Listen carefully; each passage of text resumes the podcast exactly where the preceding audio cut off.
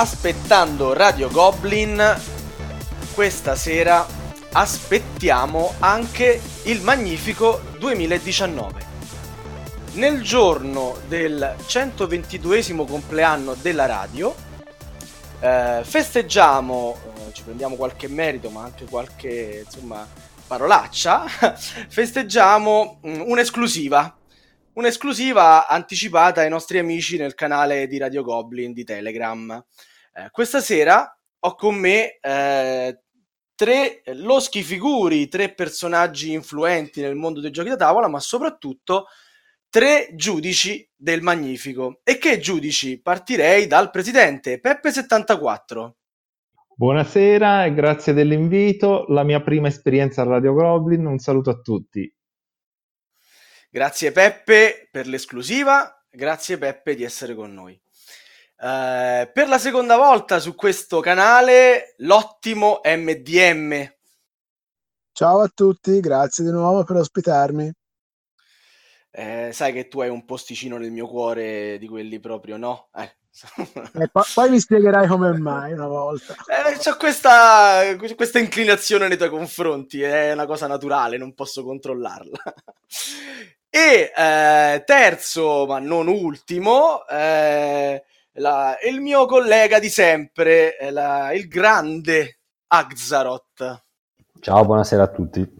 Tutto bene, Marco? Benissimo. Va bene, stasera mi aspetto i fuochi d'artificio, eh? Perché vi stiamo per anticipare, e non ce la tireremo così tanto, ovvero lo saprete nei prossimi secondi, quali sono gli 8 finalisti del Magnifico 2019.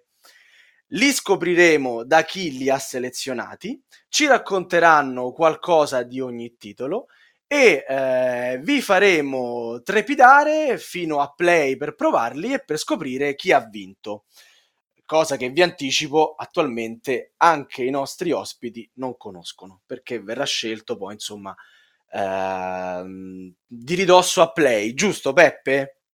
Assolutamente, l'altro ieri abbiamo finito di selezionare i finalisti, quindi per il vincitore ce ne vuole ancora,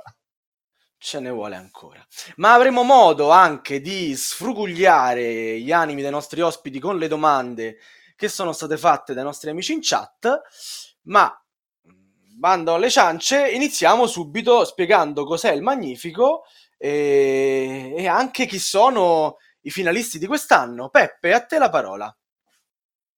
Allora, dal manifesto che potete leggere nell'area dedicata al sito, che vi invito a visitare perché trovate tutte le informazioni relative al premio, il premio Goblin Magnifico è il premio della Tana dei Goblin, la più grande comunità ludica italiana, ideato per giocatori esperti, ma capace di incuriosire tutti coloro che si interessano al mondo dei giochi da tavolo.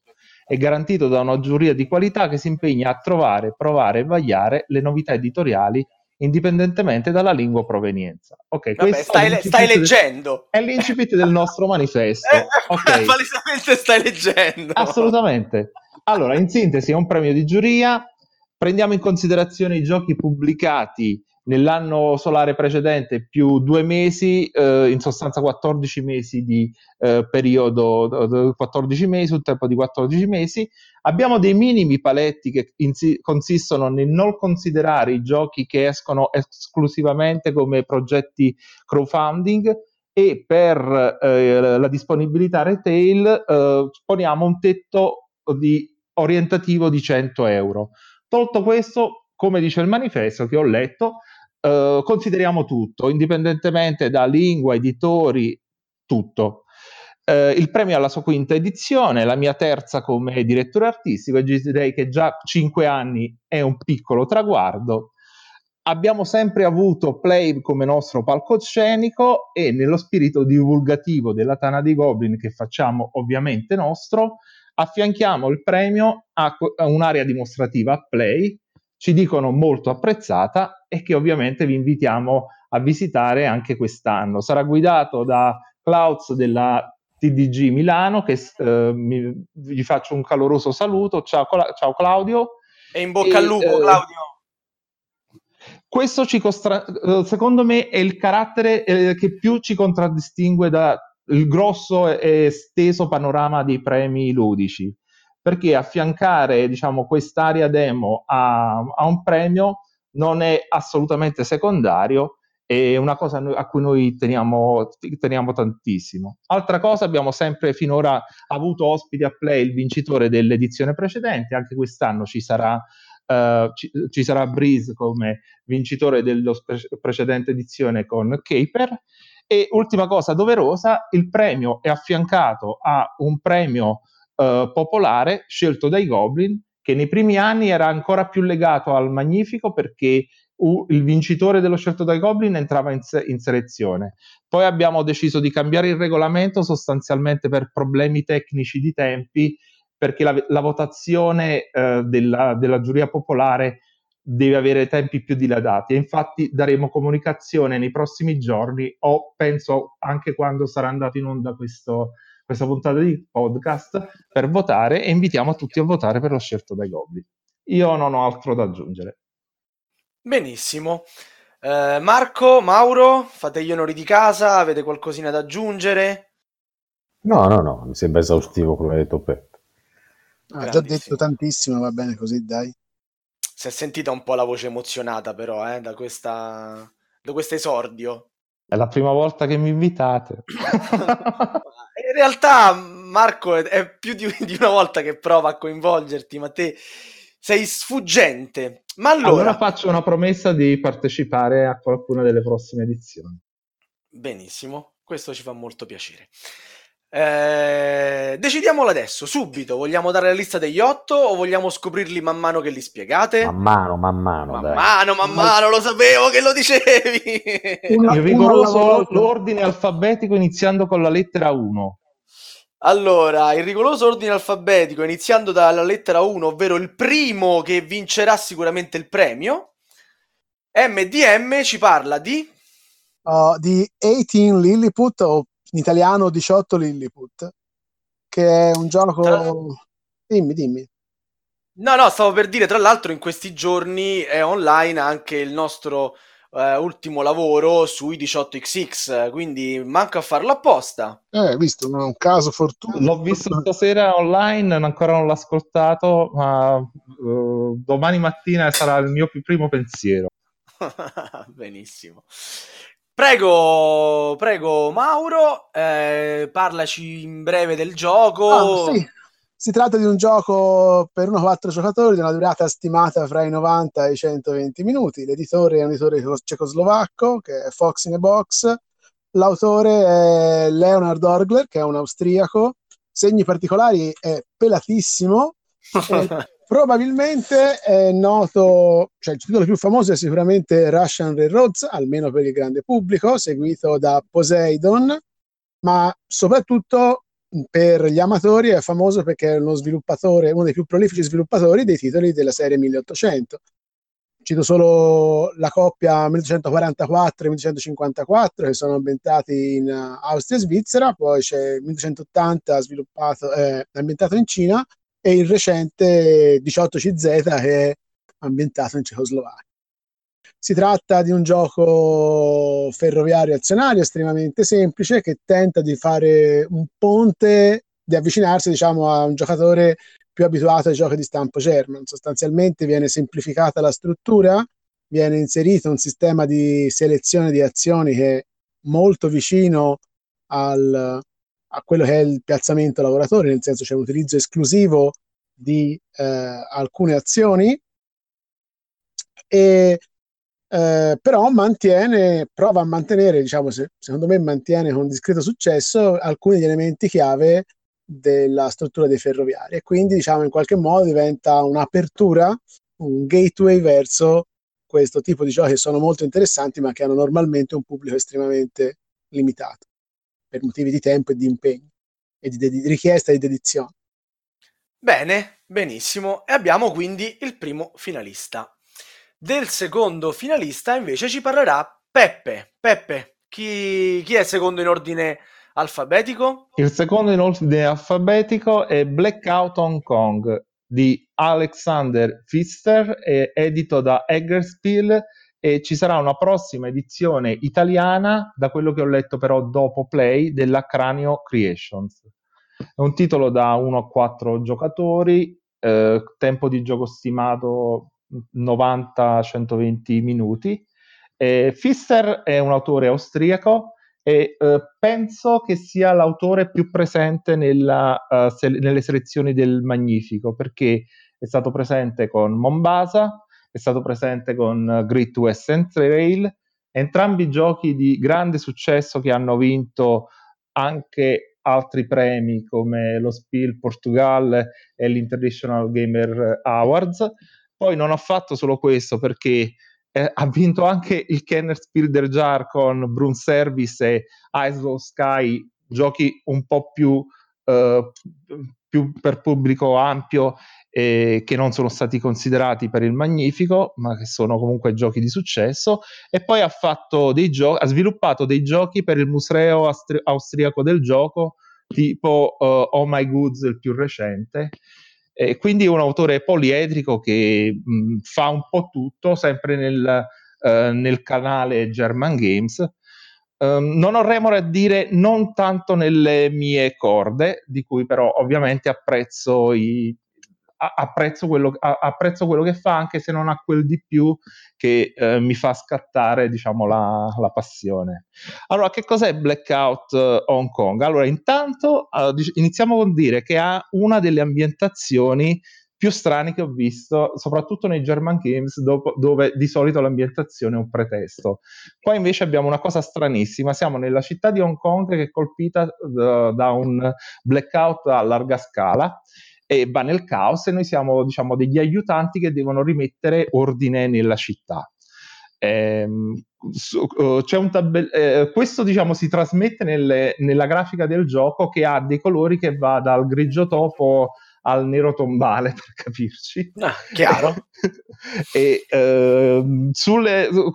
C'è un tabellone, appunto, dove c'è la maggior parte dell'interazione, che è ridotta ma presente. I giocatori devono controllare queste zone della città e metterle in ordine, ma il punto cruciale del gioco è la gestione delle carte, che riprende un po' quello che era stato di Mombasa, si rifà molto quello di Mombasa. I giocatori giocano 3 carte azioni ad ogni turno, o una o quarta se sbloccano uno slot. Queste carte attivano delle azioni, molte di queste sono prendere risorse, e c'è un elemento aleatorio, perché ad inizio del turno si lancia un dado, si lanciano dei dadi che determinano ogni colore a quale risorsa corrisponde. E in base a queste carte guidano le azioni. C'è poi un mercato delle carte che permettono sia di prendere nuove volontari, cioè nuove azioni, sia di prendere nuovi obiettivi, e così via. Quindi un gioco basato sulla gestione carte. Forse non l'ho detto, da 1 a 4 giocatori. Benissimo. E così abbiamo anche il secondo titolo. Del terzo ci parla sempre Peppe. Una sempre bella va bene. Sempre tu, in ordine alfabetico, quindi non l'abbiamo fatti, non l'abbiamo divisi. Sì, presentazione. Una sorpresa, dicevo, no? Un po' una sorpresa questo nuovo titolo. Penso assolutamente una sorpresa. Allora, il terzo titolo è Detective sulla scena del crimine, come è stato localizzato dalla Pendragon Game Studio, o Detective Modern Time Board Game, come nell'edizione originaria della Portal Games, titolo di Ignacy Trzewiczek. Allora, Ignacy Trzewiczek penso che lo conosciamo tutti, è il patron della Portal, che sviluppa tutti i titoli della Portal, anche quelli che non firma direttamente, e poi ne ha firmati tanti diversissimi, perché lui è l'autore di Robinson Crusoe, probabilmente il suo titolo più noto, quello cooperativo dove siamo dei naufragi nell'isola sperduta e dobbiamo salvarci. Poi ha fatto dei giochi di carte come 51st State o Imperial Settlers. Poi ha fatto First Martians, poi ha fatto un titolo come Stronghold, che è un asimmetrico dove un giocatore fa la parte dell'assalitore della fortezza e uno il difensore. Insomma, ha fatto titoli veramente diversissimi, un autore poliedrico, e questo è ancora più differente dagli altri, perché questo è un deduttivo. È il primo titolo del genere che mettiamo nella selezione del Magnifico. A me è piaciuto molto, ho giocato tutta la campagna, perché è un gioco che si gioca a campagna.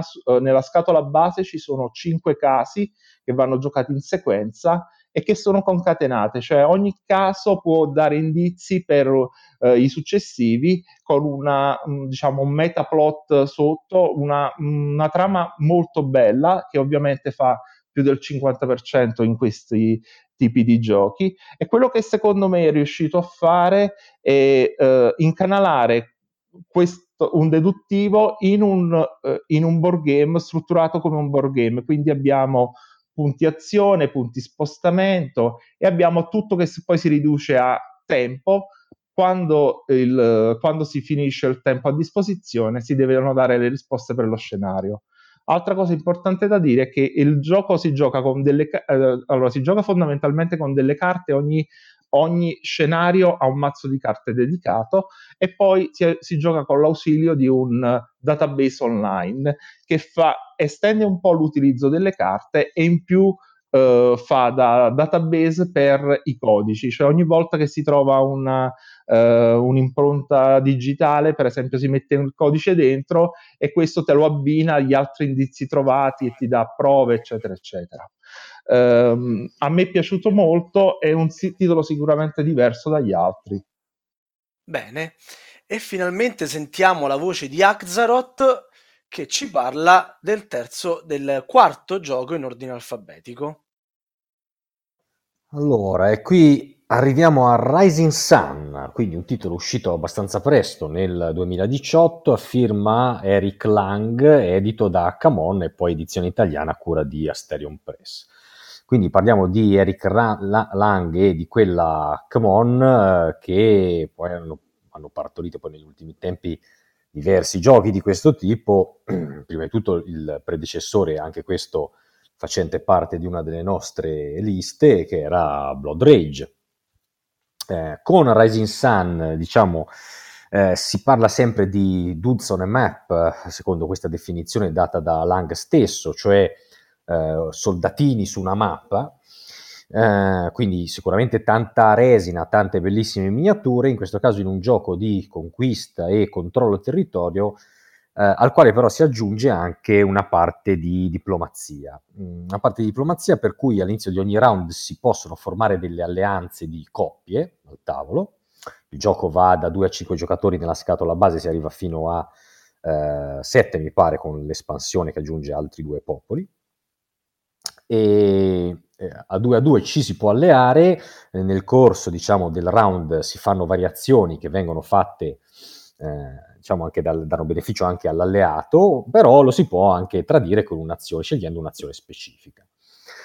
Quindi in più ci sono un tipo di azione che dà dei vantaggi a chi invece è poveraccio, è rimasto solo, che sennò altrimenti sarebbe tagliato un pochettino fuori dal gioco, non potendosi aiutare a vicenda con un alleato.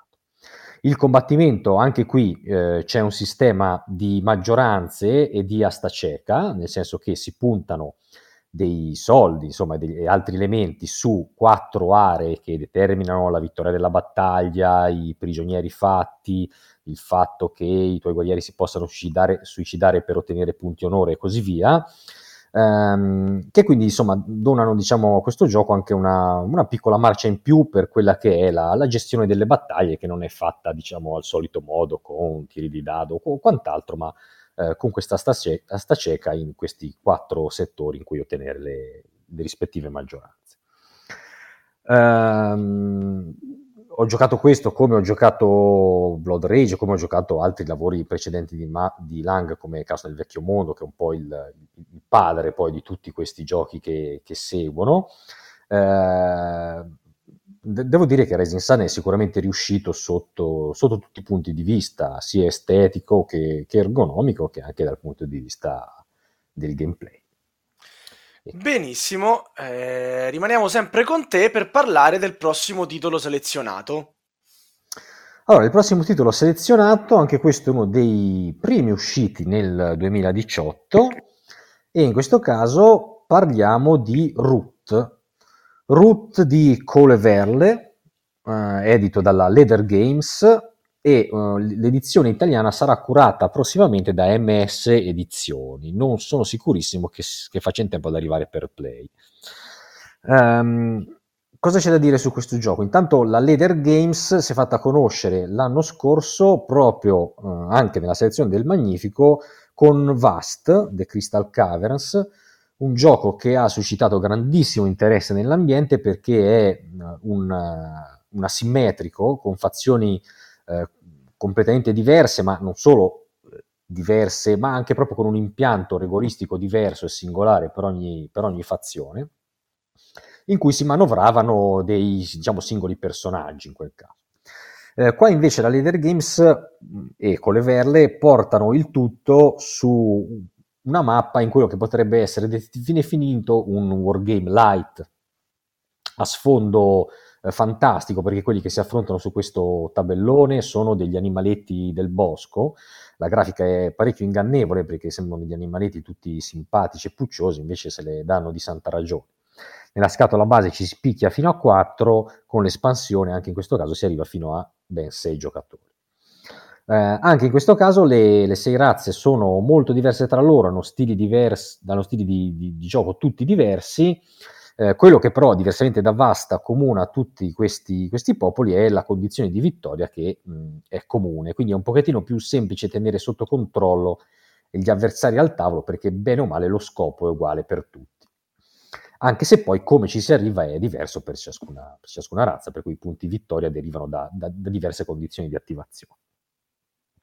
Quindi anche in questo caso, come in Vasta, abbiamo una simmetria estremamente marcata. Diciamo che forse a livello di bilanciamento questo lascia un pochettino più a desiderare rispetto al predecessore. Ha il grosso pregio di, anche in 6 giocatori, di avere una durata accettabile. Questo quindi si parla intorno alle 2 ore, magari non alla prima partita ovviamente, in cui ci sono da buona parte del tempo viene in spiegazione, anche se ovviamente soffre un pochettino magari di downtime, specie per alcune fazioni che sono molto più rapide da giocare rispetto ad altre, quindi magari aspettano un pochettino più al tavolo. Questo però magari in 6 giocatori si fa più sentire. È annunciato per marzo, leggo marzo 14, no. Il nuovo Kickstarter che introdurrà una nuova espansione con 2 fazioni, Root di Underworld sì, con i corvi e le talpe. I corvi e le talpe, bene. Per cui ma sentiamo anche la voce del mio prediletto MDM che ci parla di... Vi parlo di Teotihuacan City of Gods, o la città degli dei, dell'italianissimo Daniele Tascini, quindi qui non c'è problemi a pronunciare il nome dell'autore. Titolo per 1-4 giocatori. Non so se avete notato che quanti giochi adesso ammettono anche la variante in solitario, praticamente. Di quelli selezionati ho visto solo Rising Sun non è giocabile in solitario. Appunto, è una cosa sorprendente, almeno diciamo una novità degli ultimi anni. Si tratta di un titolo la cui durata è di 90-120 minuti. L'edizione principale è della rumena NSKN, che si è da poco fusa con la Board and Dice, mi sembra.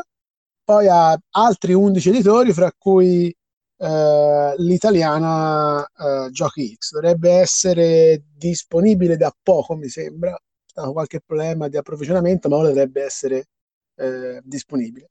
Che dire di Tascini? Vabbè, basta dire Zolkin, Marco Polo e Consiglio dei 4, giusto per dire forse i 3 titoli più famosi. E sostanzialmente Teotihuacan cerca di bissare il successo di Zolkin, propone un'ambientazione molto simile, un livello di difficoltà più o meno dello stesso tipo. Il gioco è sostanzialmente un gioco di selezione di azioni basato su una rondella che collega diversi minigiochi di gestione fra di sé, e, diciamo, ha ampia varietà di scelte, rigiocabilità sotto forma di non giocherete mai una partita uguale all'altra, perché sostanzialmente qualunque cosa nel gioco è configurabile in maniera diversa nel setup, quindi nessun rischio di cadere in strategie dominante o qualcosa del genere. Diciamo da questo punto di vista. Questo è qua. Sicuramente è un titolo, diciamo, abbastanza pesante, ma che scorre via piacevolmente. Insomma, alla fine poi la durata è tutto sommato contenuta, ma la quantità e la qualità delle scelte sicuramente interessanti, almeno a mio avviso. Bene. E mi pare di aver capito che hai esaurito le cose da dire su Teotihuacan. Sì. Ok, e quindi passiamo al penultimo titolo della lista. Ah, tocca di nuovo a me. Tocca di nuovo a te. Tocca di nuovo a me. Questa volta invece è un microeditore che presenta da solo il suo lavoro, una di quelle cose che riusciamo a pescare soltanto noi o quasi, e si tratta di Tokyo Metro di Jordan Draper. Jordan Draper è un americano di Salt Lake City che sostanzialmente ha la sua casa editrice, che con molta fantasia è la Jordan Draper Games. E si tratta di un gioco, in questo caso da 1 a 5 giocatori, la durata è fra l'ora e l'ora e mezzo, ed è in qualche modo, diciamo, famoso probabilmente, cioè non è la sua prima produzione, un gioco, forse il gioco più famoso che ha fatto, finanziato via Kickstarter, è stato Import-Export, che è una sorta di rielaborazione espansa di Glory to Rome o Sit Gloria Rome, cioè un gioco di carte con le cui carte hanno più di una funzione. E in questo caso invece Tokyo Metro è un gioco, diciamo, di ancora una volta simil ferroviario,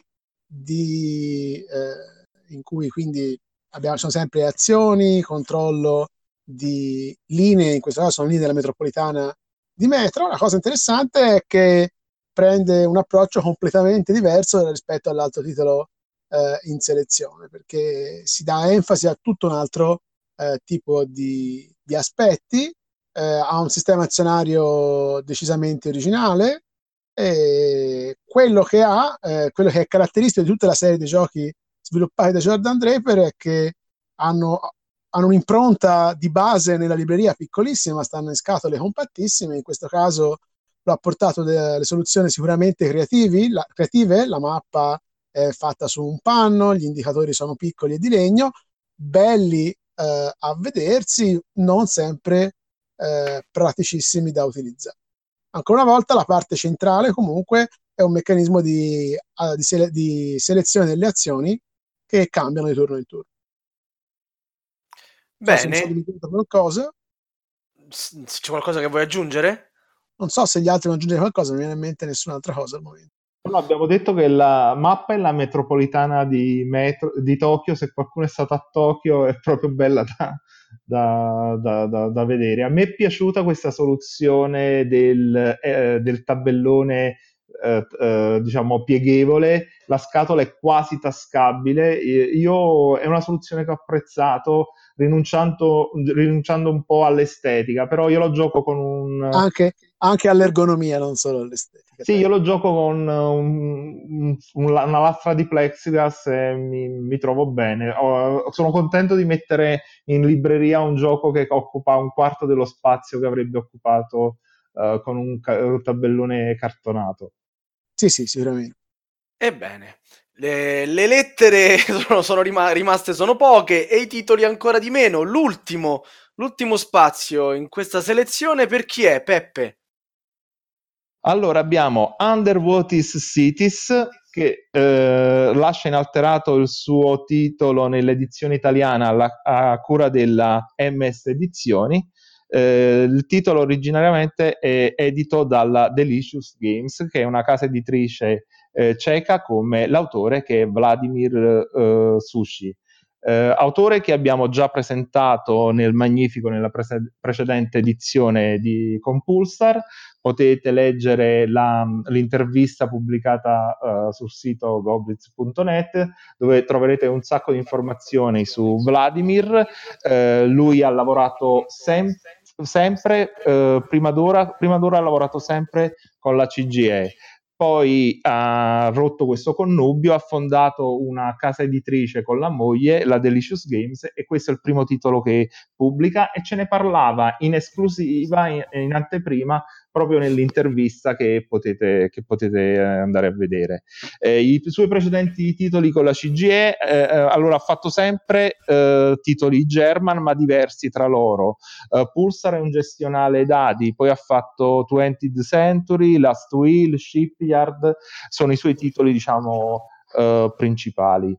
In questo Underwater Cities andiamo a costruire delle metropoli, delle città sottomarine. L'ambientazione diciamo apocalittica, non abbiamo più spazio sulla terra, dobbiamo popolare gli abissi.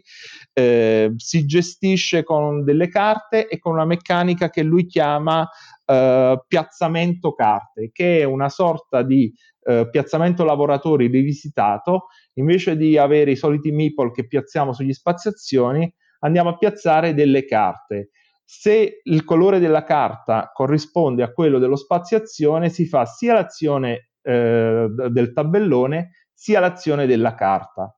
E ovviamente il gioco è incentrato sul fatto che c'è un colore che ha spaziazioni forti e carte deboli, un altro che ha carte deboli e spaziazioni forti, e un altro che ha metà e metà. E quindi ovviamente si gioca su questa dinamica. Ricorda un po' Terraforming Mars anche per l'ambientazione. Dobbiamo andare a civilizzare uno spazio inizialmente inabitabile, ma come struttura del gioco è molto diversa. È un gioco che si presta molto alle combo di carte, a chi apprezza le combo a cascata. Si gioca da 1 a 4 giocatori e, come avevamo detto prima, quasi tutti i giochi di questa edizione hanno la possibilità di giocarsi in solitario. In questo caso posso dire che il solitario è soddisfacente. Più di altri giochi dove, per esempio, io un ferroviario che si gioca in solitario non lo voglio neanche sapere che cosa fa. Insomma, invece in Underwater Cities posso dire che l'esperienza del solitario vale la pena farla. È un gioco assolutamente, diciamo, che ha una parte innovativa anche nella sua produzione, perché lui è sempre un autore che anche nell'intervista dice che parte di solito dalle meccaniche. Qua invece si vede che ha curato più un po' anche l'aspetto diciamo di ambientazione. Bene, allora mini carrellata di riepilogo. Abbiamo ascoltato fra i finalisti 18 Lilliput. Una cosa che dimenticavo invece, scusate, dal sito della MS Edizioni si legge, vi riporto la notizia, che Vladimir sarà presente a Play, ospite appunto della MS Edizioni che localizza il titolo, e penso che sia una bella occasione per incontrare un autore che abbiamo già ospitato nella nostra selezione, e riospitiamo con questo Underwater Cities. Ah, quindi viene a magheggiare per la vittoria, viene a contrattare... Ah, pensa, se lo facciamo vincere lo invitiamo automaticamente quest'anno, cioè, lo consideriamo già avvenuto, dai. Vabbè, a parte gli scherzi, allora, stavo dicendo, breve riepilogo dei titoli selezionati dai giudici per questa edizione del Magnifico, i nostri magnifici 8. 18 Lilliput, Blackout Hong Kong, Detective, Rising Sun, Root, Teotihuacan, Tokyo Metro e Underwater City. Perfetto, i nostri magnifici 8. I magnifici 8. Lapidario MDM. Il pregio di ognuno di questi titoli, lapidario. In ordine? 18 Lilliput. Il tentativo riuscito, secondo me, ma anche più, non solo io, di far conoscere un sistema di gioco affascinante anche ai giocatori che sono abituati a piazzare l'omino e eseguire l'azione. Blackout Hong Kong, vabbè, la robustezza della capacità di progetto dell'autore, che a me piace, contrariamente a... Vabbè, lascia stare. No, visto che Peppe non lo apprezza, io lo apprezzo. Non lo apprezzi. Non lo apprezzo particolarmente.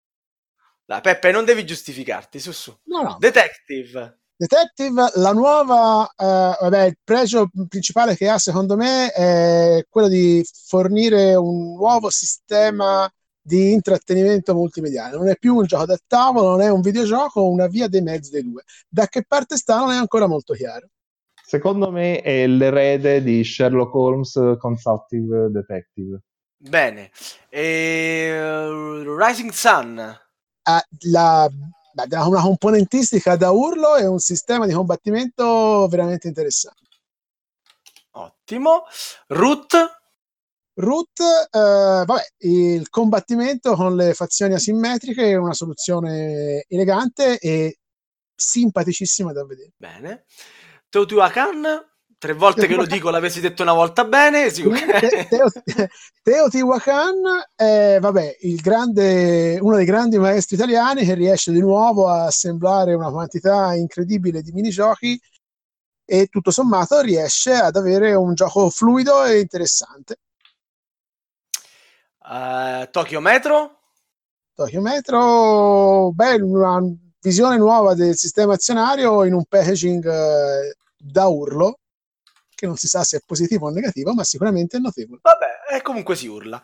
E Underwater City, il paradiso per ogni giocatore che ama le combo di carte. Eccomi qua, per me è il sogno, veramente. Bene. E noi siamo persone equilibrate, quindi non possiamo esimerci, vero Azzaroth, da trovare un difetto a ognuno di questi giochi, cioè non saranno mica perfetti. Ma proviamoci, dai. Proviamoci, vai. 18 Lilliput secondo me poteva essere un gioco che rasentava la perfezione proprio nel trasportare in piccolo i 18xx. Secondo me gli manca una parte piccola ma fondamentale, che è quella di poter scalare le compagnie e di poterle spolpare, cosa che c'è in tutti i 18xx e qui non è presente. Gli manca la cattiveria dei 18xx. Bene. Blackout è un po' l'emblema del game design moderno. Siccome è sempre più difficile inventarsi nuove meccaniche, si tende a prendere qualcosa di sicuramente consolidato e a orpellettarlo con tante piccole cose che però alla fin fine sono superflue, cioè sono apparenza ma non danno profondità al gioco, danno semplicemente tanti bonus ma non danno una profondità. Detective? E qua secondo me il peggior difetto non è tanto il fatto di usare un mezzo multimediale, è il fatto che bisogna trovare un gruppo disposto a stare insieme tante serie e a leggere molto. È un gioco molto narrativo, c'è anche del suo bello in questo, perché l'autore ha soldato uno scrittore, insomma non l'ha scritto lui, quindi dal punto di vista narrativo è anche scritto molto bene, però questa scrittura è quasi a livello di romanzo e quindi sembra quasi un libro game in certi momenti. È il suo bello ma è anche il suo forte limite. Se avete un gruppo che non è predisposto a mettersi lì, leggere con attenzione, anche magari con una certa cadenza se vogliamo, no? Perché sennò diventa veramente noioso, diventa ostico da giocare. Bene, Rising Sun? Rising Sun ha un po' il difetto di tutti gli ultimi giochi di Lang, cioè il fatto che Lang un po' in modo paraculo deleghi il bilanciamento delle fazioni e comunque in generale di tutto il gioco ai giocatori furbescamente con dei sistemi di draft e altro, per cui però il gioco rimane assolutamente piacevole, non ha grossi difetti. Root? Il difetto principale di Root, oltre al succitato bilanciamento di alcune fazioni che stanno venendo aggiustate in corso d'opera, e questo è sempre comunque antipatico, perché ti aspetteresti sempre che un gioco uscisse già playtestato a dovere, ha probabilmente il più grosso difetto proprio nell'impatto iniziale e nella spiegazione, perché quando fai una partita in 6 devi spiegare 6 fazioni che giocano in modo completamente diverso.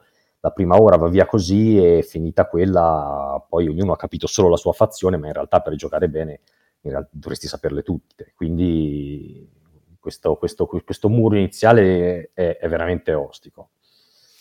Bene, Teotihuacan, scusami Daniele. Teotihuacan parte da una bellissima idea, la meccanica è molto carina, fila via molto liscio, alla fine forse gli manca quel guizzo in più che si va un po' a perdere in mezzo a tanti sottogiochi, minigiochi, anche qui tanti bonus che danno un bonus a un'altra cosa, che danno un vantaggio su un'altra. Diciamo che gli manca un po' quella tensione, quell'interazione forte che c'era in Marco Polo, che gli manca il guizzo finale un po' a Teotihuacan. Ok, Tokyo Metro. E Tokyo Metro l'ergonomia, chiaramente, perché è vero che puoi usare il plexiglass, ma a quel punto devi avere anche il plexiglass e a quel punto non è più portatile, quindi ergonomicamente è una roba tremenda, però si gioca, intendiamoci, non è che non si giochi. E Underwater City? Underwater Cities è downtime e paralisi d'analisi, specialmente in 4 giocatori, perché il meccanismo del gioco per cui tu hai sempre 3 carte in mano, ne giochi una e poi ne peschi un'altra nuova, quindi devi riformulare la tua strategia di momento in momento, sia in base alla nuova carta che peschi, ma in base anche alle azioni che ti tappano gli altri giocatori. E siccome queste azioni fanno incastro con le carte che hai in mano, è sempre una doppia riformulazione, per cui ti blocchi sovente, e quando si bloccano in 4 giocatori la partita inizia a diventare pesante. Bene, io penso che ai nostri ascoltatori gli abbiamo dato un'idea abbastanza, insomma, che gli abbiamo acceso una lampadina, no? Che magari è anche un po' lo scopo della lista. Gli abbiamo fatto conoscere questi giochi, gli abbiamo detto cosa può piacere, cosa può non piacere, e adesso niente, lasciamo i giudici a sedimentare sulla loro decisione e a tirare fuori il magnifico di quest'anno. E allora ci salutiamo. No, invece no, perché i nostri amici della chat Telegram, come anticipavo ad inizio puntata, hanno preparato un po' di domande per voi, alcune anche un minimo velenose, però tutte simpatiche. Buonasera. Sì, Peppe, non ci provare. Peppe, inizieremo da te, anche perché questa è la domanda un po' di rito. Ce la pongono in più parti, in 3. C'è Sansam che ci chiede: ricordiamo i criteri di scelta dei giochi candidati, i criteri con cui la giuria li giudicherà e quindi il giocatore tipo, soprattutto questo intende Peppe, a cui si rivolge il premio.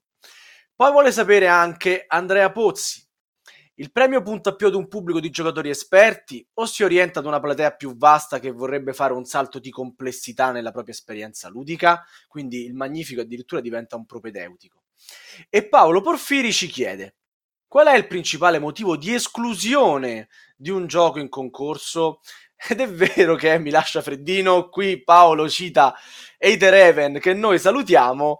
E niente, lascio la parola a Peppe. Porfiri è Romendil, sì.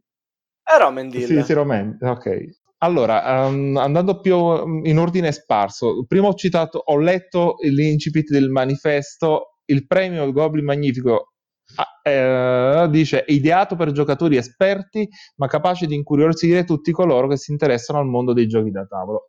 E penso risponda alla domanda di Phalanx. Ovviamente è pensato per i giocatori esperti, ma non è per i giochi, diciamo, gateway, però è anche per chi ha iniziato a giocare e vuole fare, diciamo così, un salto verso un gioco di diverso tipo, ovviamente. Poi sui criteri, allora sui criteri di ammissione l'abbiamo spiegato prima, sono pochissimi i paletti che abbiamo.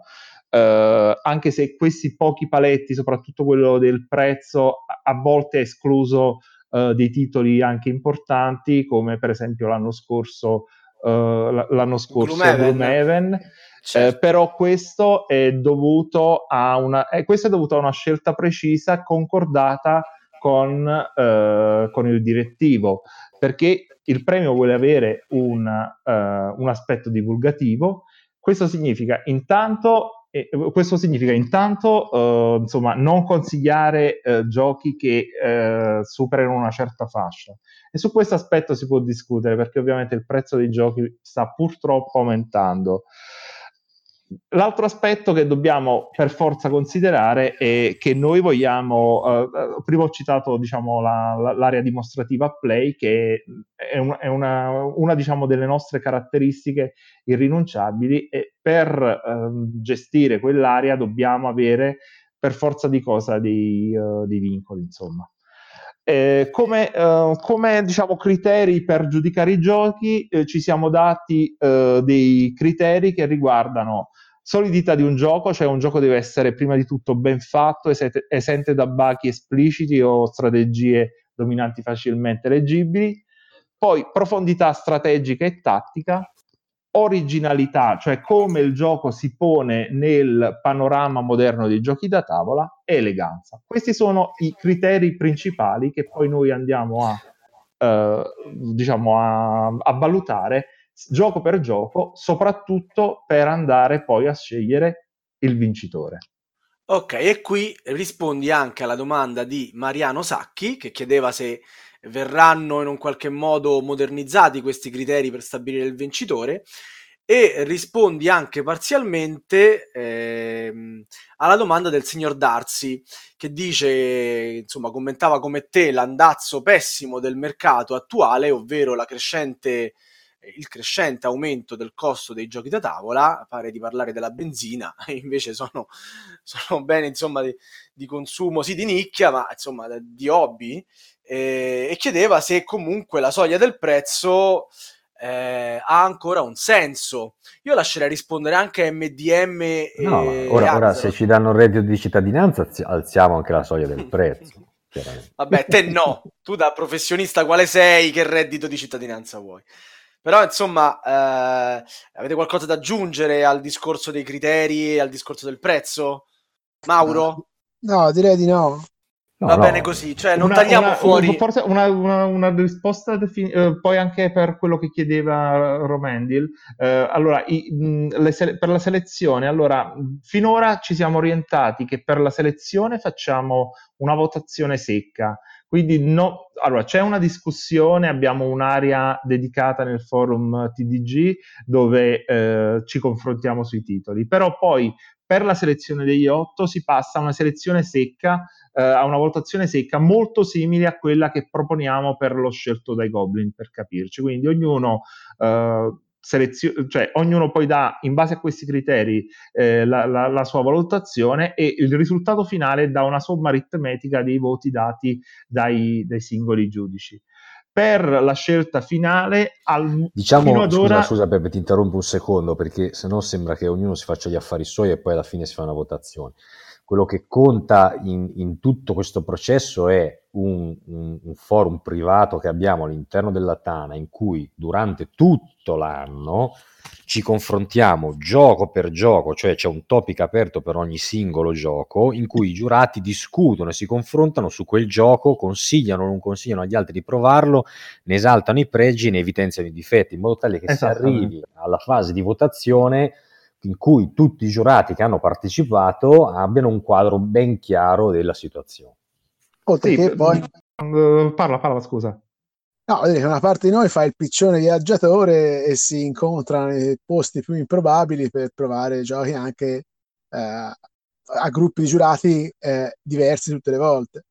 Questa è una delle cose più belle, perché stanno aumentando gli incontri tra i giurati, e volevo dire che questa prima parte finora l'abbiamo gestita così, con una votazione secca. Non è detto che cambierà, però l'abbiamo gestita con una votazione secca. La scelta del vincitore invece la facciamo con quella che chiamiamo conclave, cioè una discussione aperta, che quest'anno per la prima, fino ad ora l'abbiamo fatta online nella nostra, diciamo, chat privata, nel nostro forum privato. Quest'anno per la prima volta la faremo dal vivo. Ci siamo riservati un weekend in agriturismo nel Veronese e giocheremo ai giochi del Magnifico e sceglieremo il Magnifico. Metti dettagli, se no ci vengono a cercare. Ma continuiamo con le domande che arrivano dal nostro pubblico. Tania Leo ci chiede, e questo qui ovviamente è una domanda per Peppe, chi li sceglie i giurati e in base a che parametri, se ce ne sono? Beh, Axelot, tutto nel nostro manifesto, tutto nel nostro manifesto. Se vuoi rispondi tu, Marco. No, allora, i giurati sono scelti dal presidente. In base a che parametri li sceglie? In base alla preparazione, quindi è chiaro che se sei una persona che ha scritto 100 recensioni di giochi, 100 recensioni fatte bene, non 100 recensioni e basta, di giochi nel nostro target è più probabile che ti possiamo prendere al posto di un altro. Oppure ci sono comunque dei giurati che sono stati selezionati dalle varie tane locali, che sono, quindi ci sono stati indicati come persone di indubbia competenza, che quindi vengono messi generalmente in prova un anno, e devo dire che tutti quelli che ci hanno segnalato fino adesso sono stati veramente degli elementi molto validi. Quindi la selezione è fatta banalmente in base alle competenze. Non c'è nessun altro tipo di selezione. Se poi Peppe si intasca delle mazzette non lo so, ma non credo. No, quello che cerchiamo di fare è di avere un po' di varietà all'interno della giuria. Devo dire che la maggior parte anche delle richieste mi vengono da amanti dei German.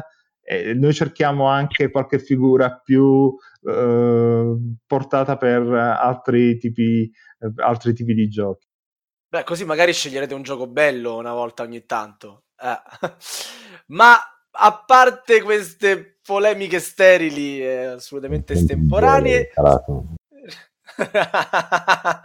No, vabbè, io scherzo. Rimaniamo su Tania, che chiede sempre, vi amareggia o siete comunque soddisfatti alludendo al fatto che un gioco che a voi piace non venga scelto? Lo chiedo sempre, rimaniamo con Azzaroth che si era messo di mezzo. Allora, ogni anno ogni giurato ha sicuramente qualcosa da recriminare. È normale che ogni giurato abbia un gioco che gli rimane fuori dalla lista, me compreso. Quello che per noi è importante è che la lista degli 8 sia rappresentativa di un anno ludico per tutto il pubblico giocante, o perlomeno per la stragrande maggioranza del pubblico, e quindi dare 8 candidati tali per cui ogni giocatore esperto che guarda quella lista possa trovarcene uno che corrisponda bene o male ai suoi gusti. Quindi questo è l'obiettivo primario. Poi è chiaro che ognuno avrà il gioco che gli rimane fuori, però la cosa importante è che alla fine la lista degli 8 sia variegata e sia di valore in tutti e 8 i suoi nomi, che non ci siano diciamo dei doppioni conclamati in quello che offre. E va accettato che la scelta della giuria è una scelta collegiale. Ok, andiamo avanti con le domande. È sempre il nostro Phalanx ci chiede, ma i giudici usano anche dei supporti digitali per testare questi giochi, cioè tipo il Tabletop Simulator, Tabletopia, che poi sono due applicazioni di Steam che ultimamente vanno per la maggiore, anche perché a differenza di app per smartphone, a differenza di siti storici ormai su cui è possibile giocare un po' a tutto, queste applicazioni di Steam, ripeto, hanno anche giochi usciti di recente, di recentissimo. Certo. Anzi, alcuni sviluppatori li usano proprio per testarli. Quindi sento Peppe già sul pezzo, ovvio che puoi. Allora, dici. Sinceramente non li ho usati quest'anno, ma l'ho fatto negli anni precedenti e non ne disdegno l'utilizzo, a patto che poi va chiarito che tu devi giudicare come giudice, e già si potrebbe discutere su cosa è giudicare come giudice e giudicare personalmente un gioco.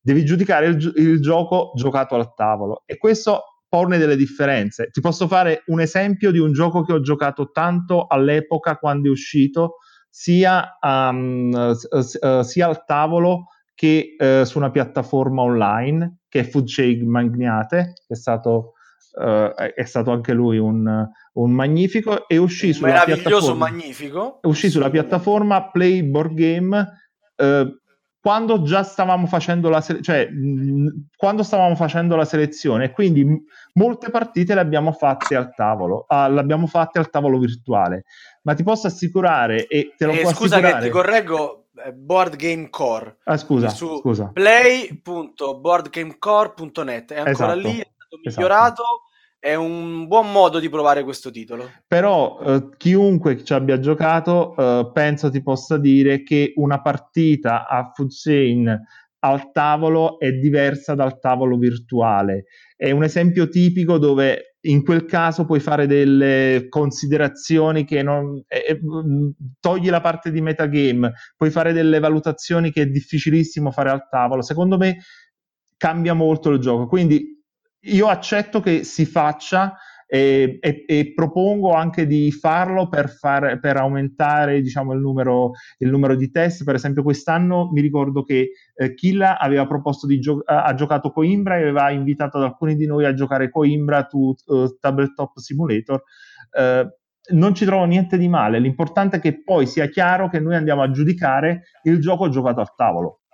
Beh, diciamo che la componentistica dei giochi ha un suo peso. Assolutamente, la componentistica ha un suo peso, ma ha anche il suo differente peso l'approccio al gioco da una piattaforma, soprattutto se lo giochi a turni, rispetto al gioco giocato al tavolo. Ok. MDM, questa è tutta tua. Il signor Darsi vi chiede: ci sono family oppure riempitivi che in questi anni avete preso in considerazione non solo per onor di firma?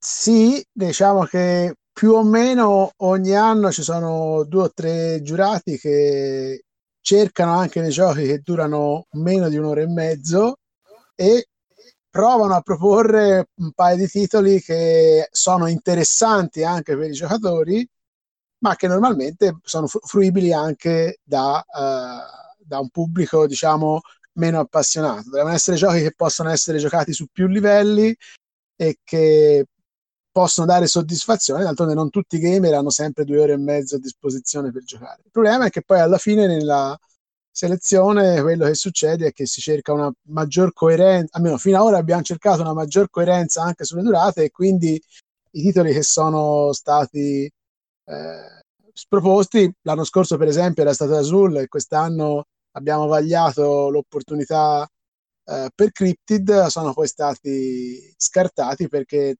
troppo eterogenei rispetto al resto del gruppo. Però chissà, magari in futuro. Bene. Rimaniamo su di te, che hai parlato pochino.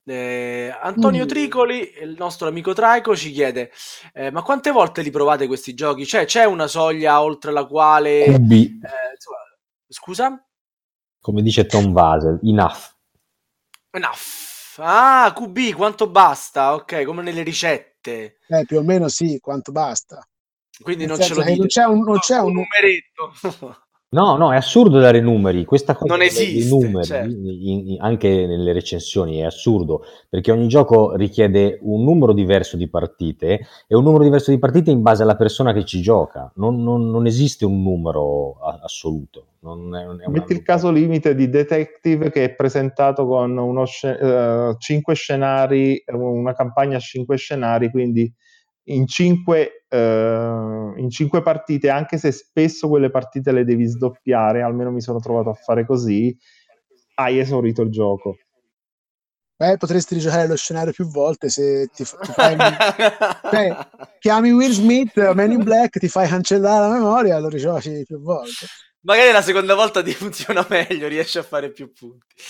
Ma allora, Stefano Di Maria, che saluto, ci chiede: ma il Magnifico, lo chiede a Peppe, ma il Magnifico rappresenta un plus sul mercato come lo Spiel degli Jahres? Com'è percepito dalle case editrici e dagli autori stessi?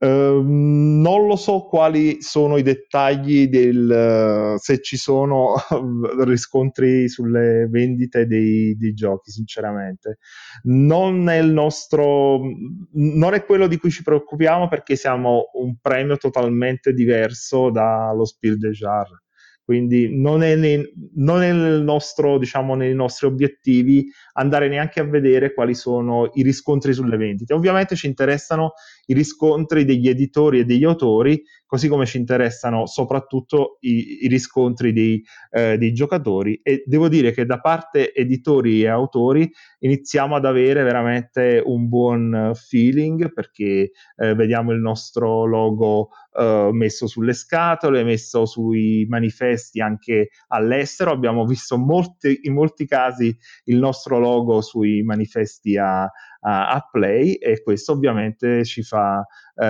piacere. Non siamo un premio commerciale, quindi l'importante è fare divulgazione e farci conoscere, questo è il nostro obiettivo. Che poi c'era un amico di cui adesso non ricordo il nome che chiedeva anche se gli autori venivano volentieri a ricevere il premio, e questo lo possiamo dire tranquillamente. Per forza, sì. Gli paghiamo viaggio, vitto e alloggio, cioè, scusa. No, no, dai, così banalizzi la questione. Vengono molto volentieri, gli stessi Splotter Spelle non se la sono tirata neanche un po' e hanno accettato subito di raggiungerci a Modena per ricevere il loro giustissimo premio. Alla fine sono stati calorosissimi gli Splotter, dai, sono stati divertentissimi. Io mi ricordo quella partita che abbiamo fatto. Secret Hitler. Secret Hitler non ho giocato, però ho visto le scene, però abbiamo giocato con loro anche a Play, è stato divertentissimo. No, due guasconi, assolutamente. Michela Marasco ci chiede: ma i giurati provano i giochi solo col loro gruppo solito o cambiano persone per testare gusti e visioni diversificate? Bella questa. Rispondo io? È una bellissima domanda, secondo me. Rispondo io? Rispondi pure. Ma allora, per la mia esperienza, a parte quanto abbiamo detto prima, che noi ci incontriamo a sottogruppi e quindi non proviamo fra noi oltre che col solito gruppo. Poi non so, nel mio caso io ho 2 o 3 gruppi con numerosità diversa e se possibile provo con tutti, anche perché il gioco da tavolo è un'esperienza, diciamo, sociale, e quindi spesso giochi lo stesso gioco con gruppi diversi, vuoi come numerosità, vuoi come tipo di giocatori, cambia tantissimo il suo risultato, insomma l'impressione che dà. Ma non vi lasciate influenzare poi dal giudizio degli altri al tavolino? Beh, comunque è una cosa mediata, certo che il commento degli altri è tanto prezioso quanto la tua visione personale. Cioè, è lì che viene fuori il giudice, no? Giusto? Quello che riesce a mediare fra il proprio gusto. Esatto, ma la parte, diciamo, di come viene vissuto al tavolo il gioco è parte integrante, secondo me, dell'esperienza e di come poi lo giudichi assolutamente. Io ho la fortuna di stare in una comunità grande, perché gioco alla TDG Milano, che è una delle affiliate più ampie, e cerco di ritagliarmi proprio di solito le partite con gli esperti in vari settori. Che so, abbiamo il pubblico affezionato di Eklund, che è espertissimo sui giochi di Eklund, e io me lo gioco con loro, oppure i wargame light me li gioco con il pubblico più affezionato a quel tipo di gioco. È importante perché il metagame del gioco lo capisci se hai le persone giuste al tavolo. Ottimo. Azzaroth, volevi aggiungere qualcosa? Ah, ecco perché ti diverti, perché te giochi con il pubblico giusto. Io cerco sempre quelli col pubblico opposto, quindi soffro tantissimo. Ora ho capito. Azzaroth? No, io gioco generalmente col mio gruppo quando non mi ritrovo con gli altri giudici, ma se dovessi dipendere dal mio gruppo io non comprerei mai nulla, perché loro vorrebbero sempre giocare sempre i soliti 3 giochi, quindi non mi lascio influenzare dai miei compagni di gioco in nulla, diciamo. Bene. E Danilo Bologna, il nostro computerman, ci chiede: il Magnifico e lo Scelto dai Goblin non coincidono mai a sua memoria, ma anche io credo di ricordare che non sia mai successo. Assolutamente. È una cosa voluta? No, ma ci sarebbe da preoccuparsi del contrario, che coincidessero. argomenta.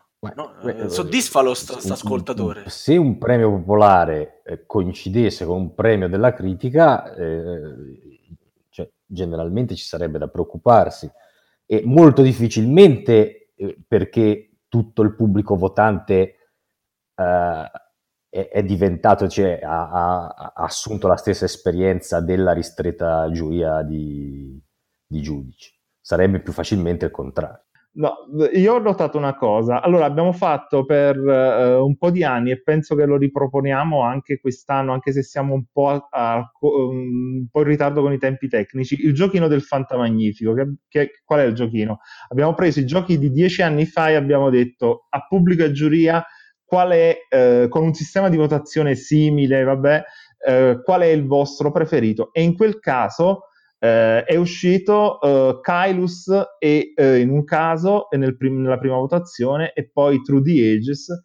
Quindi in quel caso ha coinciso il giudizio della giuria col giudizio del pubblico.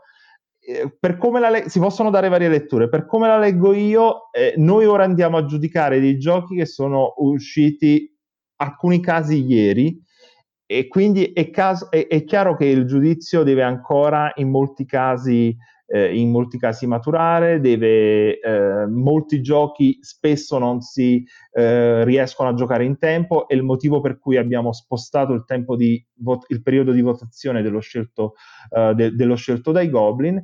E quindi, insomma, il sogno mio sarebbe che se tu rifacessi questa cosa tra 10 anni, magari anche dal pubblico ti vengono dei giudizi simili a quelli che poi abbiamo dato noi, o magari l'incontrario, o magari anche no. Arriviamo alla domanda di numero 12. Questo è un amico tuo, vero Azzaroth? Questo è uno del mio gruppo di gioco. È uno del tuo gruppo di gioco che fa una domanda, niente male. Lui ci vuole vedere chiaro, dice: non si potrebbero rendere pubbliche le votazioni che portano alla selezione dei Magnifici 8? Hai mai visto una giuria che rende pubbliche le sue votazioni e discussioni? No, quindi Peppe? Ma forse qualcuna ce n'è, però la maggior parte delle giurie, Ma non devi rispondere ad Axelot, devi rispondere al numero 12. Sì, la maggior parte delle giurie tiene riservate le sue valutazioni, e penso che questa cosa non la cambieremo mai. I panni sporchi si lavano in casa, vero Mauro? Ha poco senso, cosa vorrebbe sapere? Chi ha votato cosa, o quanti voti hanno preso ciascuno dei giochi? Magari sono curiosi delle dinamiche, io la butto lì. Scrivano un centinaio di recensioni per la Tana e le tiriamo dentro in giuria, così le conoscono anche loro. Per me fa comodo. E io mi sono tenuto dulcis in fundo la domanda di Mica, di Michela Marasco, che ci aveva già fatto una bella domanda prima. Dice: in passato ci sono state polemiche per giochi esclusi tipo Wendake. Quest'anno, che ve l'aspettate una bella polemica per qualche escluso di lusso? E io aggiungo, se non ci fosse. E io aggiungo, ma a questa lista non mancano un paio di titoli importanti? Io non lo so. Quali? Peppe, no, non lo so. Peppe, dimmelo tu. La domanda è per voi. No, quest'anno era molto difficile. Molto difficile, perché non è stata un'annata in generale grandissima. Quindi qualche polemica ci sarà, come c'è sempre stata. E poi mancheranno giochi da €150. Quello per forza. Io sinceramente questa cosa dell'annata non grandissima la sento spesso. Sono parzialmente d'accordo, perché secondo me l'annata non è stata grandissima in una certa tipologia di giochi, dell'editoria classica German. Secondo me è stata un'annata, possiamo dire, non grandissima, ma anche con dei bei titoli. Ma ci sono stati dei titoli, e spero che nella selezione li vedete, che secondo me sono assolutamente validi. Le polemiche di solito ci sono per i giochi di autori italiani, come è normale che sia, perché ovviamente gli autori e editori italiani hanno il loro pubblico, la gente li conosce maggiormente, e quindi mi aspetto principalmente da questi le maggiori critiche, da chi apprezza, che ti devo dire, Newton, Coimbra. Ecco, mi aspetto che esca qualcosa tipo Wendake dello scorso anno, che per inciso è un titolo che apprezzo tantissimo, come apprezzo l'autore Danilo, che tra l'altro conosco bene. Ciao Danilo. Newton, Coimbra, ma che poi la polemica sugli italiani c'è in entrambi i sensi. Stamattina è uscita la mia recensione di Alone e uno degli ultimi commenti sotto era ma voi recensori italiani fate fatica a bocciare questo gioco perché è fatto da italiani, quindi se gli dai se lo esalti un gioco sei un venduto, se lo lasci fuori sei esterofilo, no? Sei esterofilo e quindi insomma. Però in questa lista non c'è. No, c'è un italiano, c'è tutti i candidati. No, non c'è Alone. È rimasto da solo. È rimasto Alone. Pazienza. Ma direi è rimasto Alone, ma siamo rimasti noi Alone senza American in questa lista. Io con questo peso senza American. Dai. No, non mi spacciate Rising Sun come American perché vi giuro ribalto il tavolino. Dai. Come no? Ti picchi, fai anche la diplomazia. Puoi tradire il tuo alleato, cioè meglio di così. Fantastico, è American. È American, nettamente. I veri American, i migliori American di me sicuramente stanno un po'... sono rimasti un po' così. Ma va bene, Il problema ora degli American è che... O costano. Bravo. È quello. Costano tanto.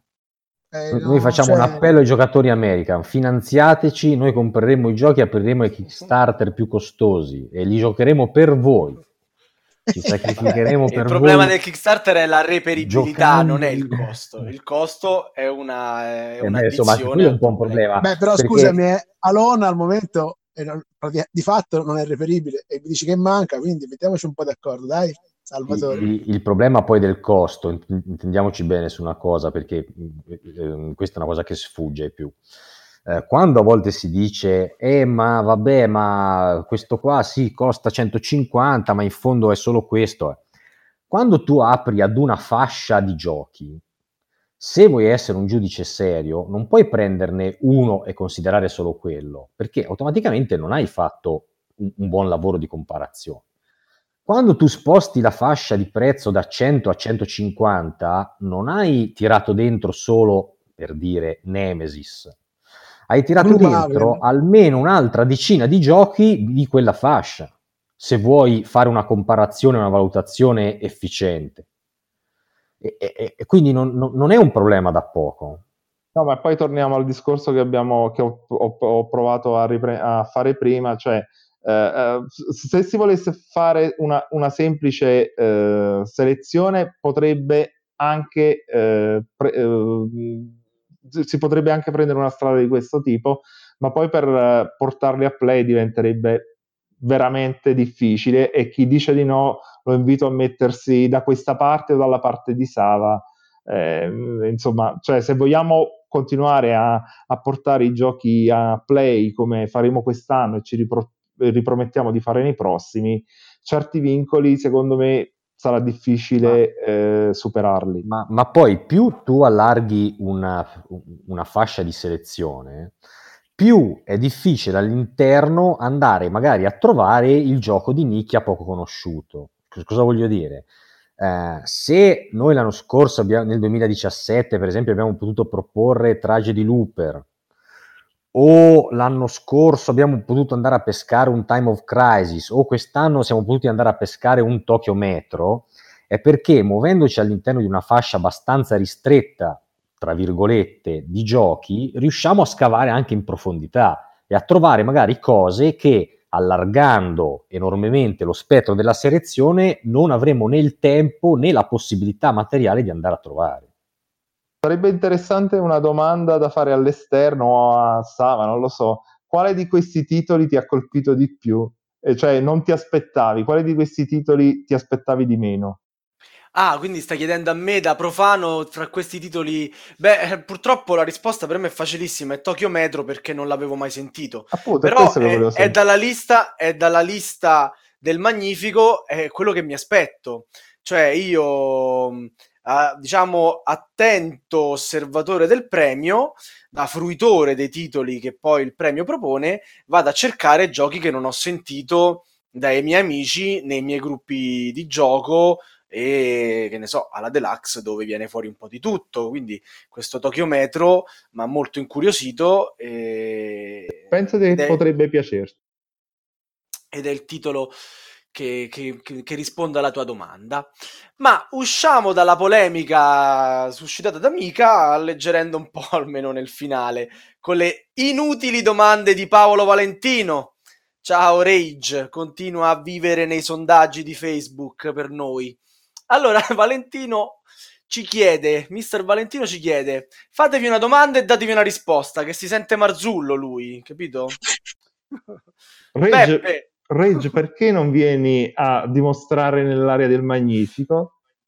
Perché è schiavo di Pupino al Visibility, ti ho risposto io. E poi comunque la domanda la dovevi fare a te stesso, non a lui. Axelot, fatela sta domanda, dai. No, ma che domanda è questa? Cioè... fantastico. Mauro, dai soddisfazione a Paolo. Sì, ti diverti a fare giurato? Pazzescamente. Dai. Soprattutto in questi giorni, vero? Soprattutto in questi giorni. Guarda, quando facciamo nottata a discutere sulle chat, sulle varie cose, è divertentissimo. Anche Paolo è un grande fruitore dei titoli del Magnifico e infatti con solo 2 anni di ritardo vi chiede: qual è il gioco che avreste voluto degli anni passati poter inserire quest'anno? Rispondo io. Ma degli anni passati è rimasto fuori o uno della serie delle selezioni? No. Lui si è innamorato di Pax in questi giorni. E quindi un gioco che noi abbiamo già inserito, reinserirlo in questa lista. Esatto. E perché proprio Pax vuole sapere Paolo? Vabbè, diciamo, Paolo, cerca fra i titoli di quest'anno, magari fra 2 anni, cioè scopri oggi quello che ti piacerà fra 2 anni. No, ma sinceramente non ho capito. Cioè, a lui è piaciuto Pax Renaissance? Da morire. L'ha scoperto ora e a questo punto mi piacerebbe che fosse quest'anno, così può dire: ah, sto giocando un gioco della selezione.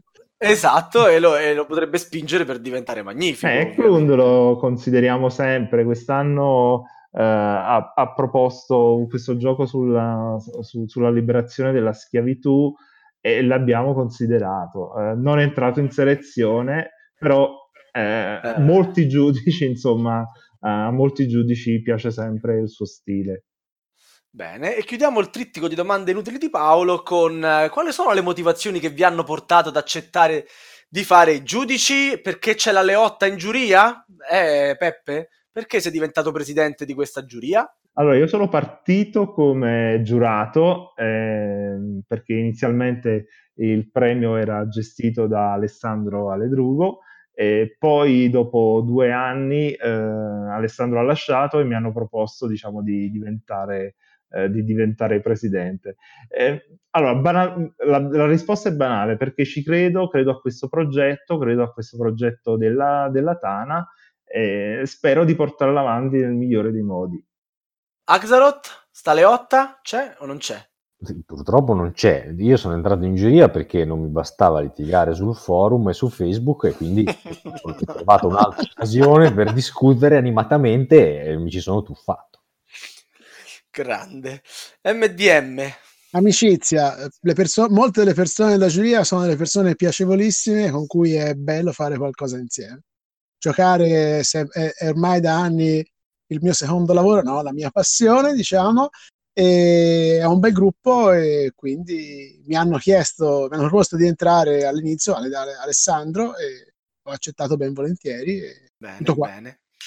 E va bene, il domandone finale questa volta lo prendo da Morg, da Gabriele Morani, chiudiamo alla Volemo Sebbene, ci chiede, anzi vi chiede assolutamente, di scegliere un magnificherrimo, bellissimo neologismo per dire fra tutti i magnifici, compreso quello di quest'anno, qual è il vostro preferito?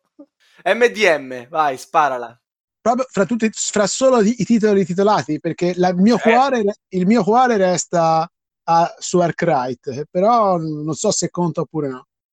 Conta? Se conta, Arkwright vince una menzione speciale. Sì. Quindi io direi che può contare. Allora, che per me è ancora Arkwright. Peppe? Ma per me Fucci in Magnate, che è un gioco che mi è piaciuto tantissimo. Anche Arkwright comunque è un titolo validissimo, sì. Ah, non fa 1-1. No, il primo che ho detto è FCM, sì. Azzaroth. Sì, Fuccena anche per me. Anche no, io confermo. Davvero? Io pensavo Krajavok al secondo posto, sicuramente. Ma Krajavok non è un vincitore del Magnifico. Quell'edizione non è mai esistita. Quell'edizione è stata rubata a Rebellion, il vero magnificherrimo, però... Sai cosa mi diverte non tantissimo? Non sono in giuria, no, mi sai cosa mi diverte tantissimo di quell'edizione del 2017? Che fu effettivamente una selezione bellissima, perché il 2017 è stato un anno veramente fecondo per i giochi da tavolo, se ti vai a rileggere gli otto selezionati, assolutamente concordo, veramente potevi pescarne uno qualsiasi e poteva diventare magnifico.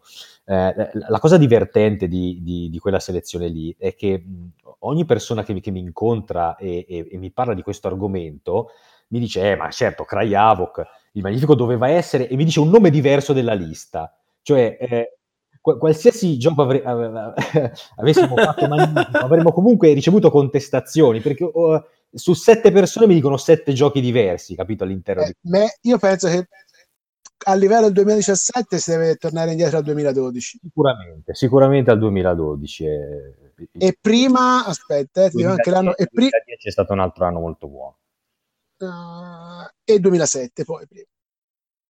Sì, quindi è da ridere per quello, diciamo. Ecco, ognuno che mi contesta la vittoria di Krajavok poi mi dice in realtà una cosa diversa, Terraforming quindi... Mars, Tramways, insomma, Site, Star Wars Rebellion, Pax Renaissance era anche quell'anno lì, quindi Site vinse tutti. Lo scelto dai Goblin. Sì, ma per dire, voglio dire, è un anno in cui tanti mi contestano il vincitore, ma poi ognuno dà una soluzione, un'alternativa diversa, capisci? Quindi ci sarebbe stato da litigare comunque per quell'anno lì, ma è anche bello perché vuol dire che la lista era effettivamente molto molto valida. Un'ottima selezione. Ebbene ragazzi, questa volta siamo davvero alla fine, abbiamo detto tutto quello che potevamo sul Magnifico e sulla selezione di quest'anno. Grazie di averci ascoltato, grazie ai nostri ospiti e buonanotte. Buonanotte, ciao, a tutti. Ciao, buonanotte, ciao. Ciao, buonanotte.